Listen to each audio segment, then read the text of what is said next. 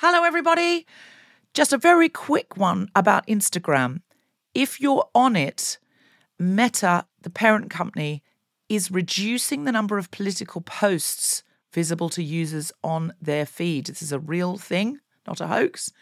So go to your Instagram profile, tap the three horizontal lines in the top right corner to open the Settings tab, scroll down to What You See, click on Content Preferences, open Political Content, and turn on Don't Limit Political Content. That's an option. Otherwise, you won't see almost anything we post because we are deemed political. Please do that now, or you won't even see the posts about our shows, our fun things. So, if you want to see Guilty Feminist content and know when we're coming to a place near you or releasing a new podcast, do it now. Hey, I'm Ryan Reynolds. Recently, I asked Mint Mobile's legal team if big wireless companies are allowed to raise prices due to inflation. They said yes. And then when I asked if raising prices technically violates those onerous two year contracts, they said, What the f are you talking about, you insane Hollywood ass? F- So to recap, we're cutting the price of Mint Unlimited from $30 a month to just $15 a month. Give it a try at mintmobile.com slash switch. $45 upfront for three months plus taxes and fees. Promo for new customers for limited time. Unlimited more than 40 gigabytes per month. Slows. Full terms at mintmobile.com. Hi, I'm Daniel, founder of Pretty Litter. Cats and cat owners deserve better than any old fashioned litter. That's why I teamed up with scientists and veterinarians to create Pretty Litter. Its innovative crystal formula has superior odor control and weighs up to 80% less than clay litter. Pretty Litter even monitors health by changing colors to help detect early signs of potential illness. It's the world's smartest kitty litter. Go to prettylitter.com and use code ACAST for 20% off your first order and a free cat toy. Terms and conditions apply. See site for details. I'm a feminist, but I stopped in the foyer of the Women of the World Festival in Norwich. I bought a handmade clutch bag from a craftswoman, and I felt so good about myself.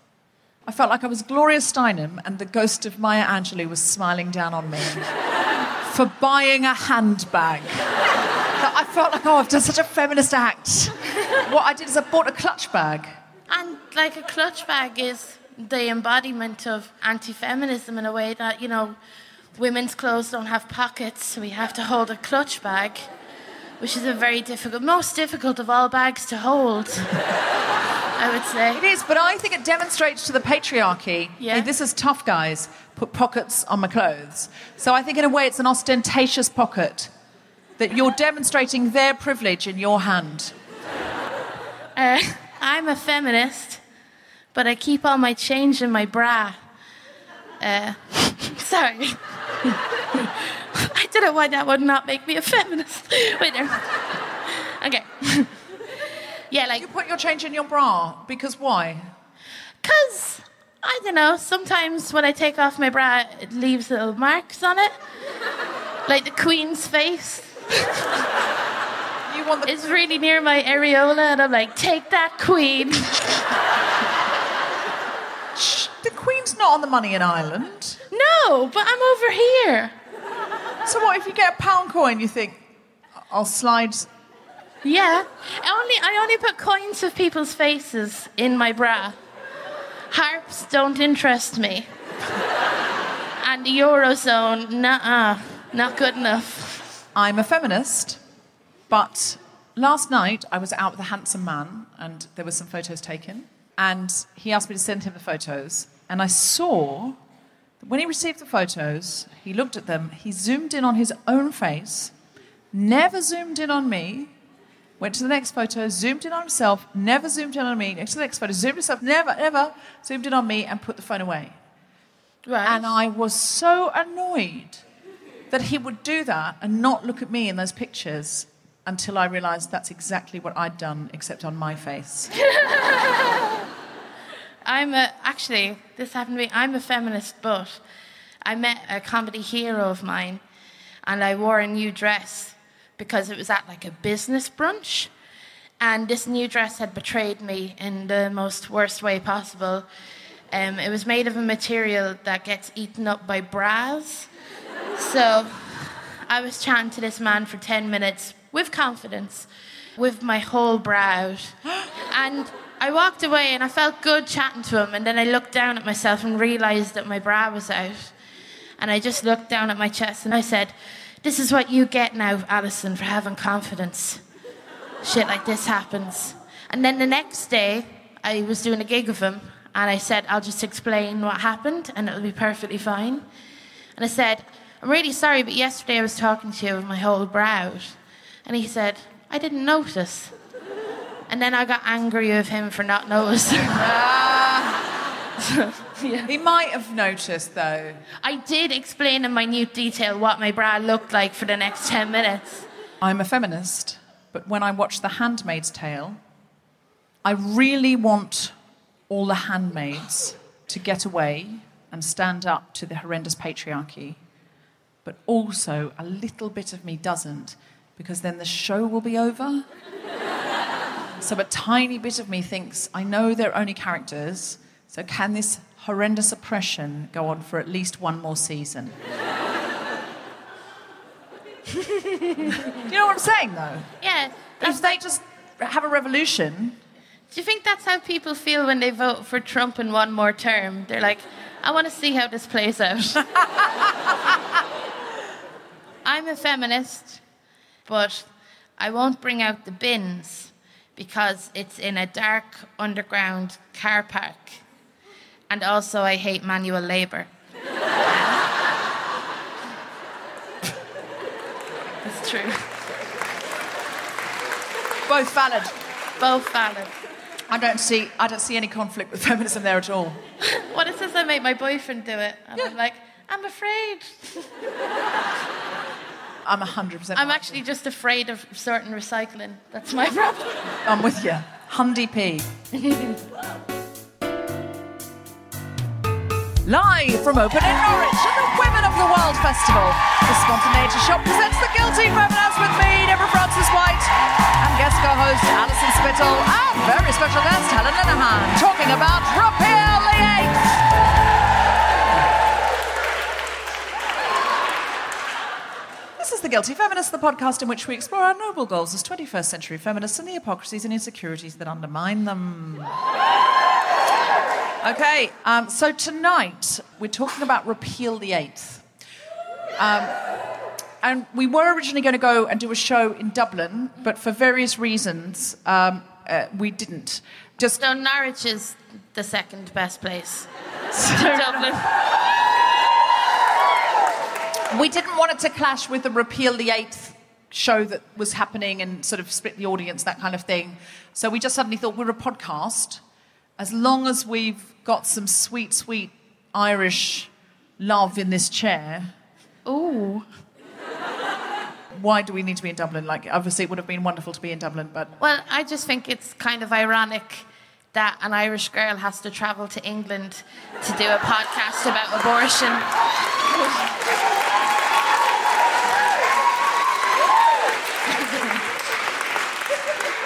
I've just realised what we've made you do. I listened to a lot of Enya on the way. It was great. She's the soundtrack for introspection. so, can I get a shout from people that know what Repeal the Eighth is? I'm sorry. No, no. Can I get a shout from people that don't know what Repeal the Eighth is?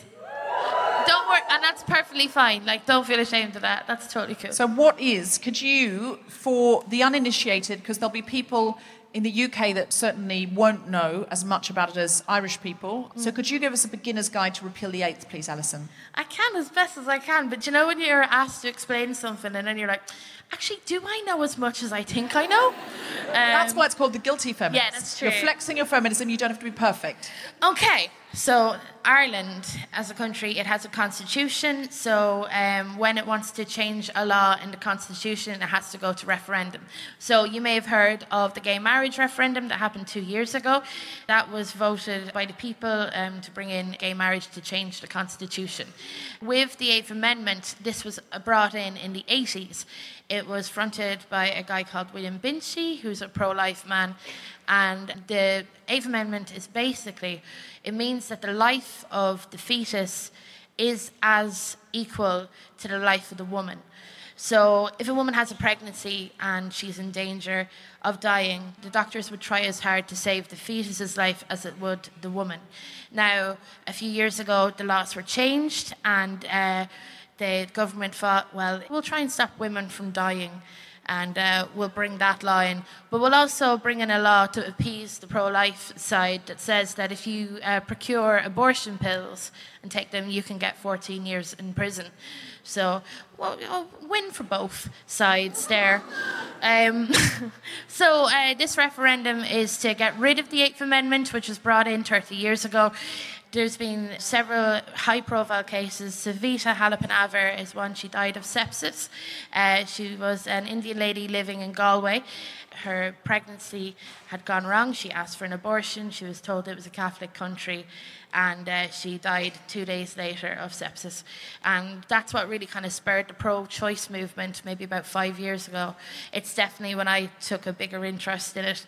The laws are basically now that if you have a fatal fetal abnormality, which is when a fetus is not compatible with life, in this country you would get a termination and you don't have to continue the pregnancy. In Ireland, that's not the case. So a lot of women have to go over to England to get medical treatment or continue with the pregnancy knowing that the pregnancy is not viable.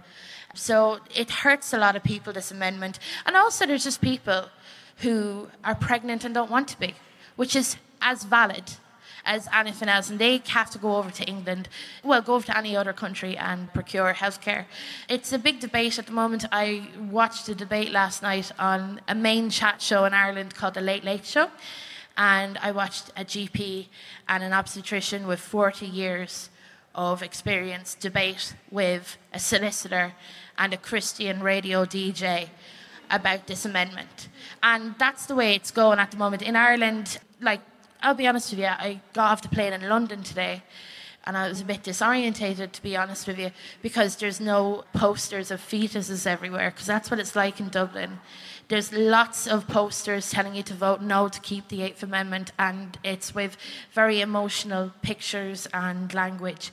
25th of May is when the people decide what happens, and um, people are trying to get information forward. Um, and it's uh, very intense. I won't sugar it up for you and do a joke, to be honest with you, because it's quite intense and sad.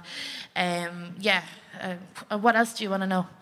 Um, I think that's a really, really good start. And we should say this also affects transgender men and non-binary. Absolutely, people. I'm so sorry. I, I forgot no, don't, that. Don't be sorry. Obviously, it does predominantly affect women, but also non. It, uh, you know, yeah, because there are fewer people. non-binary people and transgender men, but it does affect those people too. And you know who it affects most is the poor, because you have to get uh, flights as soon as possible. You have to pay like the guts of a thousand quid to get medical care. Also, we have this thing in Ireland that we're also not proud of called direct provision, which is a horrible way of dealing with undocumented people, which is just keep them in limbo for years. They don't get to work, they get a very small allowance. And if they get pregnant, and they cannot go and get healthcare because they might not be allowed back into the country or they don't have any documents to go get healthcare. Their only option then is to get abortion pills, which could come with 14 years in prison. And do people go to jail for it? Uh, not yet, because the law is a fresh one. There hasn't been any uh, prosecutions. I know in Northern Ireland, you see, because I'm from the Republic of Ireland, and we got to have solidarity with people in Northern Ireland. There's no gay marriage in Northern Ireland. They're still fighting for that. And also, abortion is very, very hard to get there too. So that gives us a picture. Clearly, individual stories you can Google, but that's the idea. And we need to be doing something about it now because the vote is when? The 25th of May. And the, the thing is, if you are Irish, and you have left the country, but you've only left within the, the last 18 months to go work or study, you're entitled to go back to Ireland and vote on that day. And uh, I know for the gay marriage referendum, a lot of people did that. If you qualify, you should really come back and vote that day. Um, yeah. um, I was doing a show in Dublin around the time of the equal marriage vote, and I got on a plane, and there were just so many people. I remember it was really difficult to get a flight and I got on the plane, and there were just so many young people going home to vote yes for equal marriage. And it was really, really moving because people were getting on the plane and they were kind of like cheering and sort of going, "We're going to do this. We're going to bring it home." And they were sort of like amazing Mardi Gras flights. Oh yeah, yeah. It was amazing. And this is obviously a much sadder. Like, there's no party at the end of this. There's no first gay marriage in Ireland and Yeah, like there's not going to be newspaper or like a TV crew outside like an abortion clinic going first abortion in Ireland. Like you know that's not going to be happy. Like that. Like the thing is, abortion is a hard thing to talk about. Uh, we all know someone that's had an abortion. And it's such a hard subject to get across to people. I just want to say one thing about Northern Ireland. I just forgot to say there is something you can do about the whole Northern Ireland situation, and that is write your MPs. And I know that I was chatting to someone from Northern Ireland today said that if you could write to your local MP about the abortion situation in Northern Ireland, that'd be great. Also, if you're um, not Irish, you can't donate to any of the organisations that are pushing for a pro-choice agenda in Ireland, but you can donate to this charity called the Abortion Support Network, which is a charity that shouldn't exist because it's a charity to support women that are looking for healthcare over in the UK, and there are people that can't afford a hotel and have to like there are people that fly in on early morning flights and fly back out. Well, actually, I'll tell you about my friend. I accompanied a friend that had an abortion, and I remember we got the flight to Liverpool, and it was the early morning flight, and we were surrounded by hen and stag parties just having their first pint of the day, and my friend was crying. And I remember we tried to pretend that there was like a spa holiday to people and it was all okay. And I remember we went into the taxi to get us from the airport and he was all lovely and chirpy. And he's like, All right, where am I bringing you? And we're like, uh, The BPAS clinic, please. And uh, he turned up the radio and stopped talking to us because it was so awkward for him. Don't worry, that was we found it really funny. Uh, so you can too, don't worry.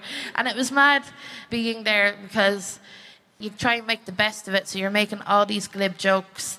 If you've ever been to an abortion clinic, you're brought from waiting room to waiting room. It's like a mad crystal maze, except except with Jeremy Kyle on the telly all the time. And you're just watching that going, oh, you know, you've made the right decision here, you know.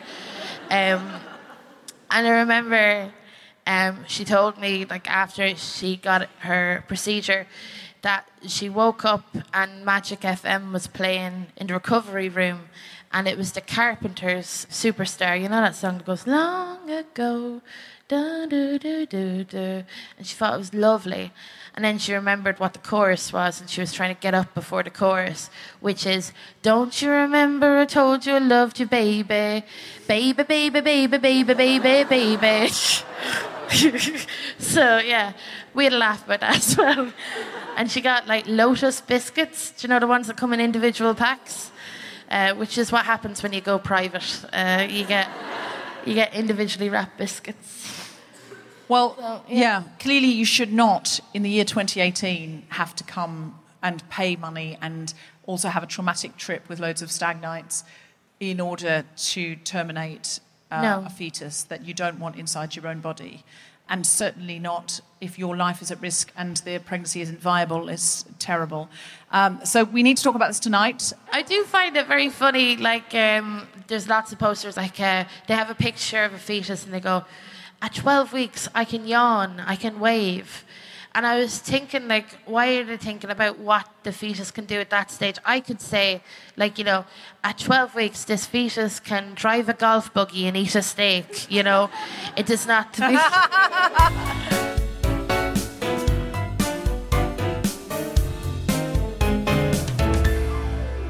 Our guest today is a comedy writer who was part of the team who created The Amazing Motherland. She has also been a long-time campaigner for Ireland to change its abortion laws. Please welcome to the stage Helen Linehan.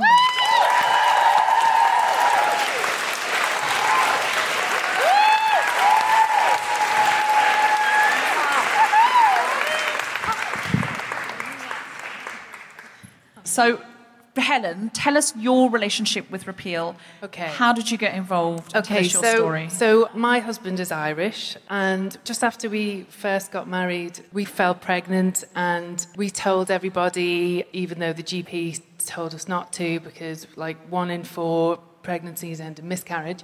But we just thought he was like really grumpy.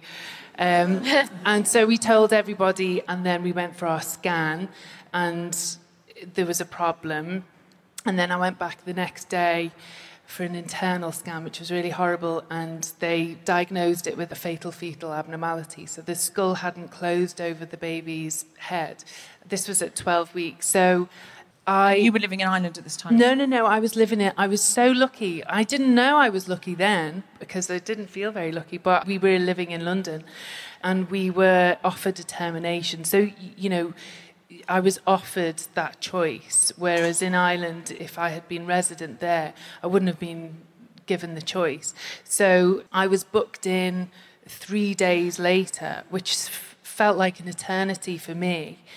And, you know, and it was a really hard, it was like over a weekend and you know, so it's just it sad. Uh, we went to a gig. Um, we just did the stuff that we'd had planned. We went for dinner at our friends and stuff, and then we had this had the termination, and I was puking my brains out because I all I've since gone on to have two healthy kids, and both of those subsequent pregnancies, I just puked my brains out.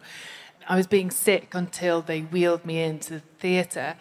But, you know, I was dealt with compassion, you know, all the nurses, it was the NHS, it wasn't a fancy private one. but the funny thing is, is that when I was wheeled back to my bed, my husband was asleep in it. but um, he'd been waiting I for me anxiously and fallen asleep, which was a, a bit, Seriously. bit rude. Sometimes cisgendered straight men, they take up all the space. Yeah. I, had to, I only had like a tiny bit to climb into. Did you have to? You didn't pick him up. I would have woken him No. up. No, I'd have been he like, got "Excuse me, out." sorry. He, he got out. Well, did, listen. yeah. He's glad this story's had a happy ending. Yeah. He- he Even though it wasn't me. private, did he bring you some individually wrapped biscuits? He brought me wine. No, he didn't. No. wine and He- chocolate. He was your individually wrapped biscuit. That's a terribly sad story, and we're very happy you've had two healthy children. I know your children, and they're an utter delight. But had you been, because previously you lived in Dublin, is that right? Uh, we moved, so we were unaware of this law, and we did go to live in Dublin. But my daughter was one, so my eldest was one, and I was in a play group and just was talking to another mum, and she told me that her friends had had the same diagnosis as us, but she had to go through with that pregnancy, knowing that it wasn't going to survive birth because you know. so she had to go through the whole nine months. She went through the whole nine months. Oh yeah. my god! But you know, and some people choose to do it. You know, people do have that choice, and people, you know, religious wise or however they feel. But um, I think You ne- need the choice. You need the choice. You know, It's your body. when we found out, it was kind of one of the reasons we left Dublin and we moved back over to the UK. And then my husband is quite vocal on Twitter, and so he does get on his high horse about the whole repeal the eighth business. And then Amnesty got in touch with us, and uh, we launched a campaign to you know, instigate the repeal of the Eighth Amendment. And since then, you know, I've met so many women, Irish women, women from Northern Ireland that have just had the worst stories and just completely reduced my story, if you like, into nothing. You, I know that sounds terrible, but I really did feel lucky because, I mean, some of the stories you hear are just devastating. But, you know, there are also, like you were saying, the abortion uh, support network, Yeah. Mara Clarke. Yeah, she's amazing. just amazing. I mean, she started this charity. I think it was just from she met this girl at a bus stop and she was just didn't know what to do and she gave her her own money to help her to fly over here. There's midwives for choice. I've met so many medical staff from Ireland who are just so frustrated. The master of the Rotunda, a big maternity hospital in mm. Dublin, Fergal Malone, he's amazing and he's just so pro choice. yeah. So what can we do? How can we help? If you're Tweet not- about it. You need to tweet about it. yeah, it's Speak illegal. about it on Facebook, Instagram. What's the hashtag? Um, hashtag Together for yes. Together for yes. Yeah. Together Um, for yes. Which I'm looks presu- like it looks like together four eyes because have you seen it? It's the number four. I was saying to Anna Cosgrave, it looks So it's not together for eyes. It's not together for together eyes, for yes. together for yes. So we need to tweet about it. We need to Instagram, Facebook, all of those things. Yeah, and if you And- if you want to donate, like the Abortion Support Network would, I'd say, really could do with a few quid. Okay, moment. so we need to donate to the Abortion Support Network. yeah, Um, what else can we do? Loads of people have got Irish um, relatives over here. Talk about it. Abortion is something that nobody wants to talk about. But like you were saying earlier, Alison, we all know someone who's had an abortion, but nobody wants to talk about it. But I think we need to talk about it a bit more. Women need counselling and it needs to be understood. I mean, after I had my miscarriage, that's how I Yeah. refer to it. I thought, yeah, I was fine. In fact, they gave me these amazing sedatives afterwards. So I came out of the hospital feeling fucking brilliant.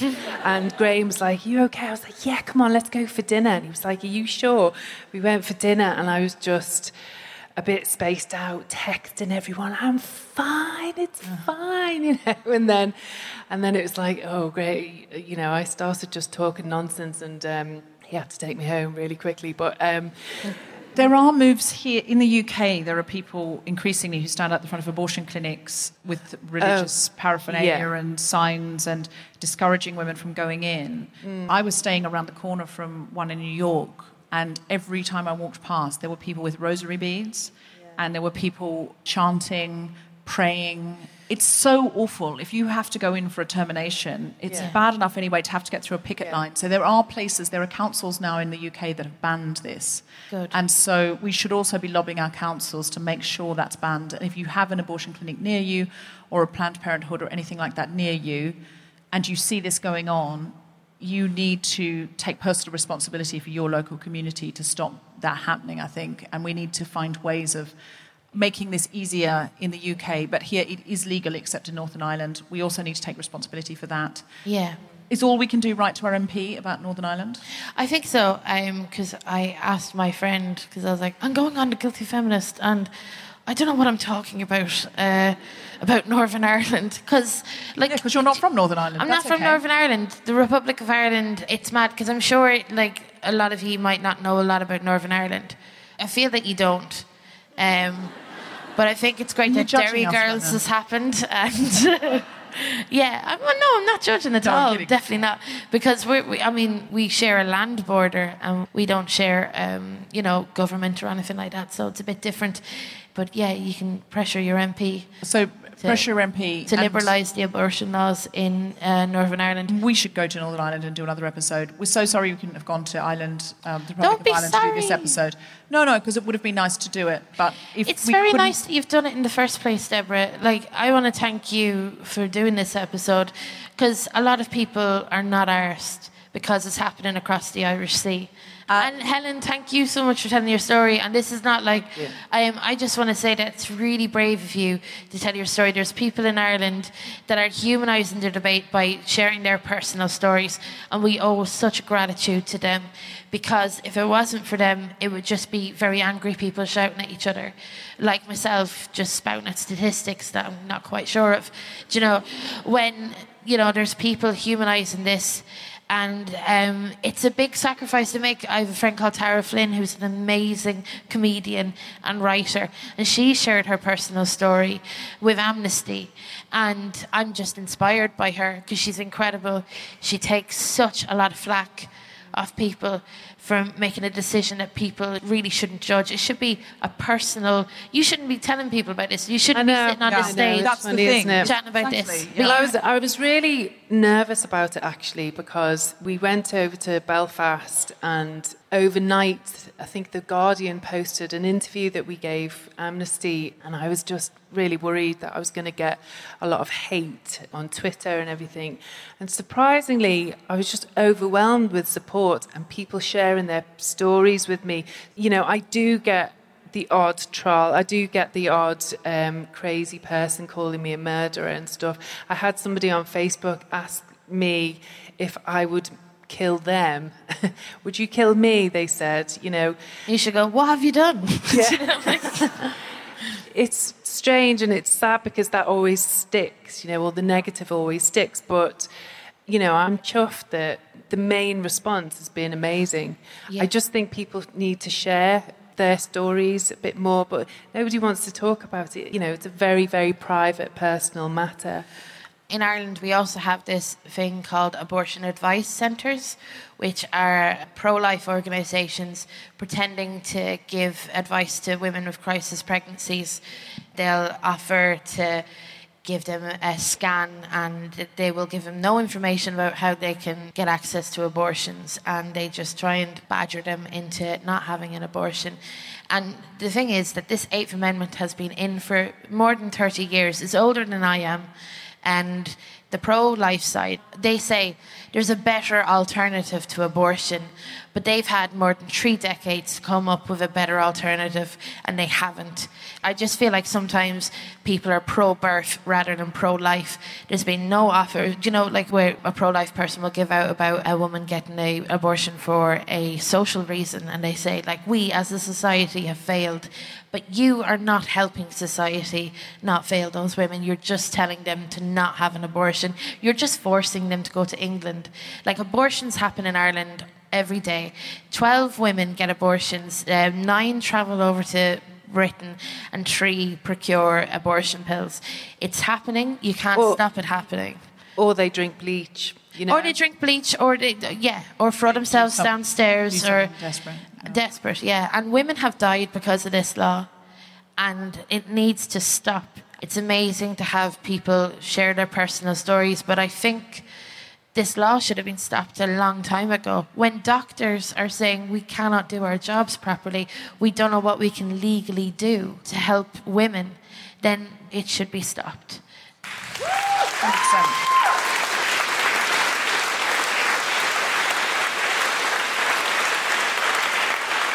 What do you think the chances are, Helen, for a yes vote?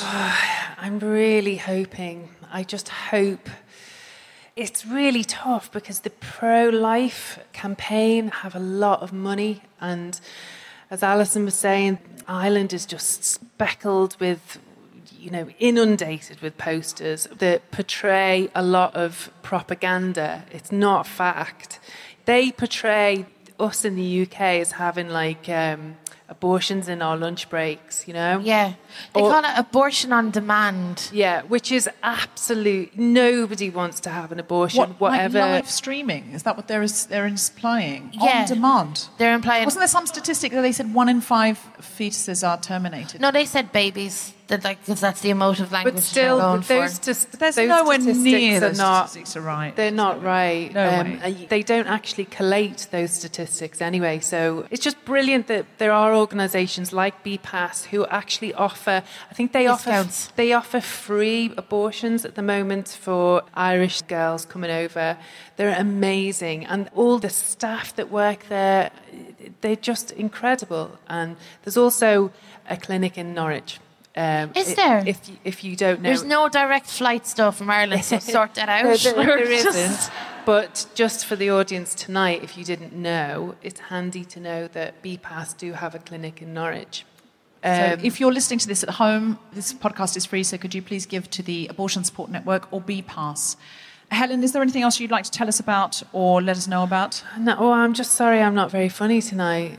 No, Uh, you're listen, fine. Sorry. You're talking about something that's deeply personal and you're sharing it for the best possible reasons, and we cannot thank you enough for coming and doing that. We know it's a big deal.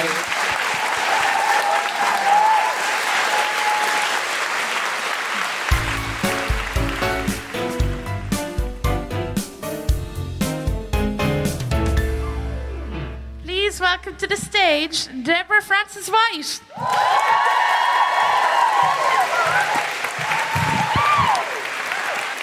So this isn't stand-up comedy, but what it is is, um, in order to win the repeal vote, we clearly have to persuade. And there are people living in Ireland that are currently trying to persuade. And sometimes it feels like persuading somebody else of their strongly entrenched view, especially if we think they're wrong or bigoted or in some way oppressing or marginalizing, you think we'll never change their mind. They're set in their ways, or they're set in the past, or they're from a totally different standpoint. You know, you might find a men's rights activist on Twitter or something like that, and you think they'll never change it. It's really easy to just want to stand behind a wall and throw things or say, you know, there's no point. This is not about repeal, but this is about this idea of changing minds and reaching out to people who don't think like us and don't have to think like us. But where we are thinking in ways that are more accepting, it's important that we try. I got an email yesterday and I just wanted to read it out to you because I, I think we need hope right now. No matter whether we're here with um, Brexit and the attendant societal pressures around that, whether you're listening from America and you're dealing with Trump, other parts of the world where there are extraordinary things going on, or whether you're in Ireland and you're feeling like, can we ever win this? Hopefully, this email will give you some hope.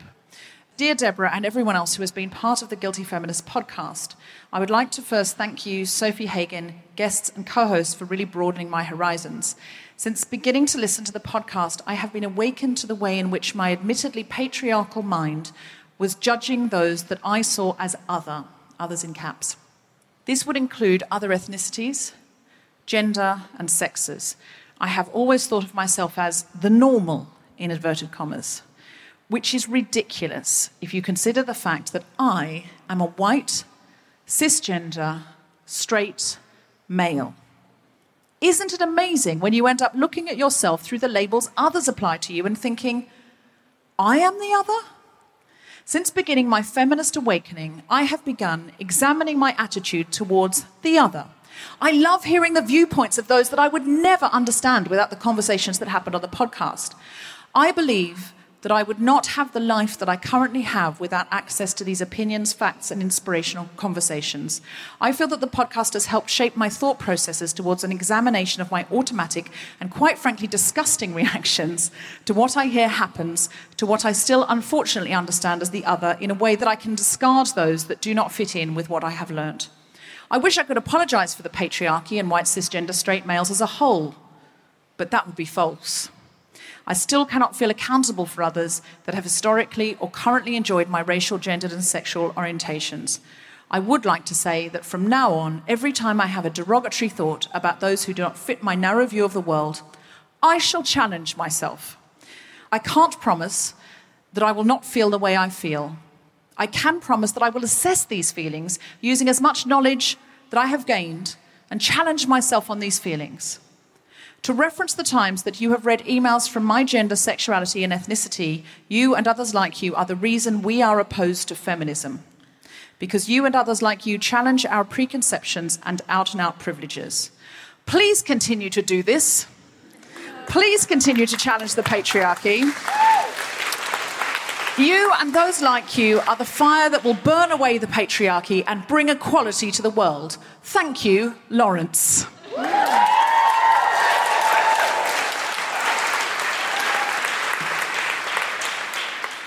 I wrote back to Lawrence and said, Do you mind if I read this out on the podcast? Because it might be the best email I've ever got. Mm. Because I think, as a feminist and doing a show like this, which is wonderful and gathering this feminist army, I really do feel like, you know, it's giving us all, we give each other courage and we give each other strength and we give each other hope. But sometimes we might feel like, oh, we're preaching to the choir. The people that listen to this are going to be the people that are attracted to it and already think these things. And of course, we shape each other's ideas. And I've learned so much from the guests and the co hosts on the podcast. I've been educated. It's been a privilege to have my mind changed and awakened as well. And I did say that to Lawrence, and I've become much more aware of my own privilege from doing the show. But sometimes you think, well, someone who's really opposed, though, someone who's on the totally the other side of this is never going to be one around. But he's just kept listening. Something about it drew him in. And at first, I imagine he was thinking, well, that's a load of rubbish. But he just started to think, oh, yeah, oh, yeah. And that just made me so happy because maybe there's other Lawrences out there listening. If there are, please write in and tell us. Um, so I wrote to him and said, Do you mind? I think this is brilliant. And do you mind if I read it out? And is it okay if I say your name? And he said, Deborah, you may, of course, read this out if you wish. And then he said, and this was, I think, the best part the email started out as a question about whether to join a protest about Donald Trump visiting the UK. I decided that probably I should make this decision by myself and thought it would be best to say thank you instead. Ah. and I thought Lawrence has been listening to the episode about emotional labour. And he's gone, it's not for Deborah to say, what, why am I asking her? It's just, I'm just going to go, listen, thanks. I'll think about this on, on my own time. Um, he does say later, I'm still deciding about the protest. I feel that denying people with abhorrent views entry when they are head of state interferes with our ability to influence their opinions and actions through debate and conversation. I also believe that Donald Trump wouldn't listen. and then he says a great big feminist high five to you. Um, He is super awesome, I think, and because he started out feeling like everyone that wasn't him was the other, and he said really honestly, I still get these feelings. But now I examine them, now I fight them, now I think, hmm, you know, flip that around. Hold on, I'm also the other to somebody else. And that really gives me hope. And it gives me hope that we can we can win things. Like I don't know that, you know, 20 years ago, equal marriage would have been won in Australia. And now it has been. Because minds are changed. And minds are changed often by positive people. It, listen, they're changed by radicals getting very angry and fury, in part. But they're also changed by warm, wonderful people on the television who are gay. And they're just being gay. And people watching television who previously thought of themselves as homophobic went, oh, yeah, I'll be friends with them though, but I like them though. Oh, hold on. There's a lot of people who I like on the television, on the radio, or who are now out living in my street. And why can't they get married? And so, warmth, positivity, comedy, you know, anything you can broadcast, anything you can get out there, anything you can put out into the world that is warm and entertaining and lively and inviting and welcoming and inclusive, it's really worth doing. You are not necessarily just preaching to the choir. Um, feel free to be angry and also know that anger isn't the only tool in your box. Thank you very much.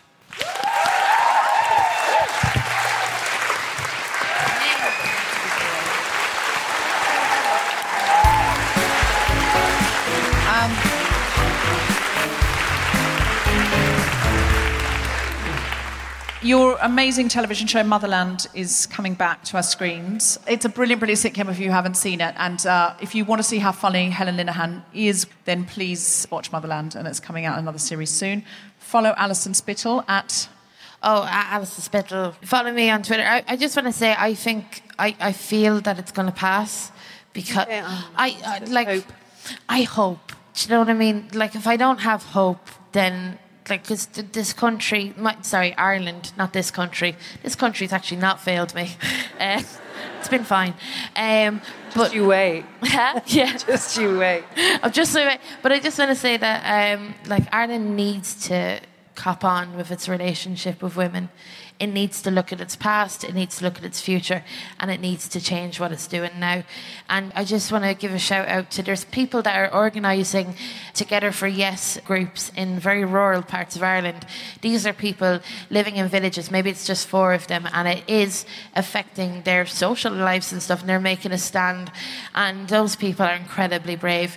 And like, it's okay for me. I live up in Dublin, and I can go on Twitter and I can touch and everything. I got Repeal Shield, which is what keeps away uh, pro-life trolls. But there are people that live in rural Offaly or Galway that have to share their personal stories with people that they know, and that's going to change their lives forever. And they're the bravest people, and I'm forever great. I'm going to cry. I'm not. I'm just forever grateful to them, and they're brilliant. And uh, I love But they, Ireland. they're the ones that stand on their street with a trestle table with t-shirts on it, you know? Yeah. And like, it's just incredible, those people. Let's keep our fingers crossed that it does pass because you were saying earlier, like, you know, we can't really celebrate it, but I'm going to have a bloody good drink that night if we do win. Yeah, it's just going to be relief for Irish women because Irish women have taken so much shit Yeah. generally, Yeah. and we need a break. And the break is healthcare. Like that's what we need. Not to be afraid that our laws are going to kill us. That's all. Like that would be quite nice. You know, if men could get abortions, you'd get them on Amazon. I mean, if men could have babies, you'd be able to get abortions on Amazon. Do you know? On Amazon. You know what I Certainly mean? You'd Groupon.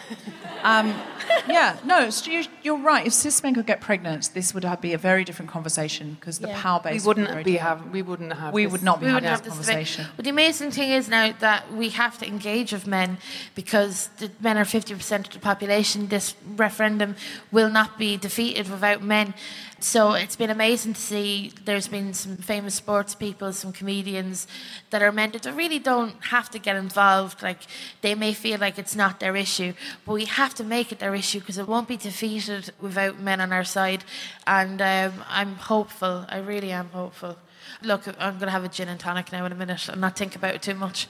That's my thing in life. Drink and don't think too much about the bigger picture.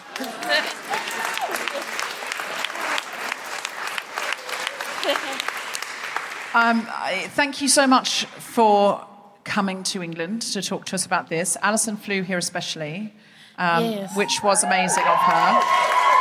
And we hope that after the 25th of May, you never ever have to come to England again, or either to talk about Repeal the Eighth or for any other medical reason. But we hope you do come often and entertain us with your incredible comedy. Oh, that's very nice. Thank you.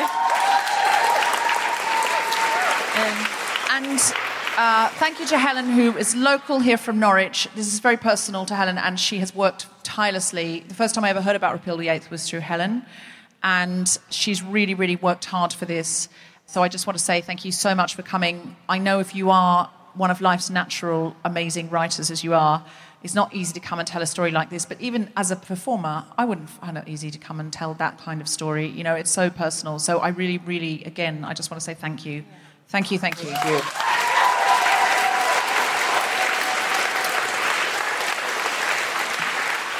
To cheer us up, Alison Spittle has to do the bit about follow the guilty feminist on Twitter, and we've asked her because we knew we'd need a bit of cheering up at the end of this to do it in the style of Danny Dyer.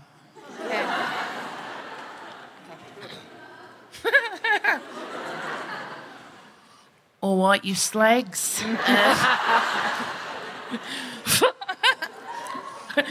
Follow the Guilty Feminist on Twitter at, oh. at GuiltFemPod. Check out our latest Instagram, Instagram forward slash the Guilty Feminist.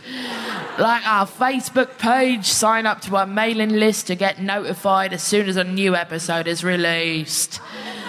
And please go to Apple Podcasts and rate, review, and subscribe. It helps others find the podcast. And give it five stars! Nah. Nice! You have been listening to The Guilty Feminist with me, Deborah Frances-White, guest co-host Alison Spittle, and our very special guest, Helen Linehan. The recording engineer was Chris Sharp, music was by Mark Hodge, the producer was Tom Salinsky for The Spontaneity Shop. Thanks to Tony and Hannah at PBJ Live and everyone at Women of the World and Open in Norwich, as well as all of you for listening. For more information about this and other episodes, visit guiltyfeminist.com.